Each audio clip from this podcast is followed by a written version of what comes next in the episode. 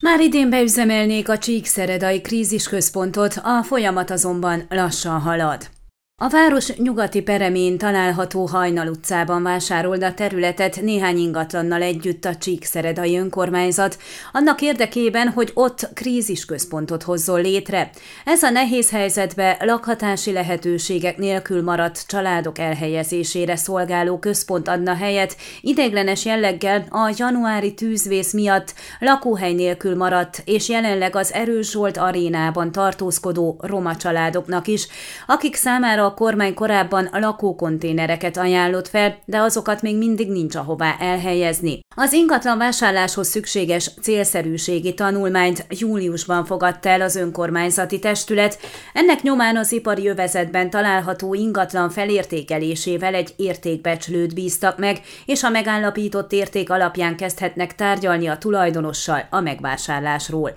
A folyamat részletei nem nyilvánosak. Korodi Attila polgármester kérdésünkre azt közölte, ez még nem zárult le, a törvény előírásait betartva lassan halad, de amint valamilyen döntés születik, azt nyilvánosságra hozzák. A városvezetés szándéka az, hogy az adásvétel megtörténik, a lakókonténereket odaszállítják, elhelyezik, és a tűzkárosultak is oda költözhetnek.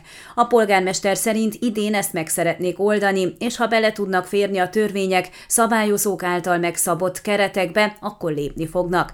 Miután nyilvánossá vált, hogy a város egy krízisközpontot szeretne létrehozni a Hajnal utcában, a környéken működő cégek, illetve ottani magánszemélyek kezdeményezésére több mint száz aláírással ellátott tiltakozó beadványt juttattak el a polgármesteri hivatalba.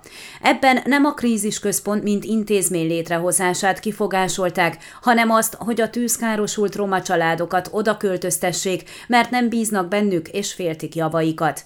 Azt is nehezményezték, hogy nem konzultált a városvezetés egy ilyen döntés előtt. A hivatali válasz szerint a kifogásolt döntés egy ingatlanvásárlásra vonatkozó célszerűségi tanulmány elfogadására vonatkozik, és előzetes konzultációt nem igényel.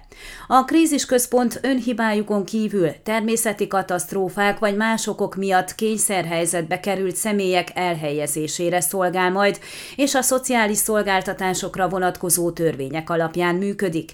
Ennek megfelelően ideiglenesen szállást biztosít a krízis helyzetbe került személyeknek, és szociális szolgáltatásokkal megerősítve segítséget nyújtanak számukra, hogy tovább lépjenek, derült ki a válaszból. Ön a Székelyhon aktuális podcastjét hallgatta. Amennyiben nem akar lemaradni a régió életéről a jövőben sem, akkor iratkozzon fel a csatornára, vagy keresse podcast műsorainkat a székelyhon.pro portálon.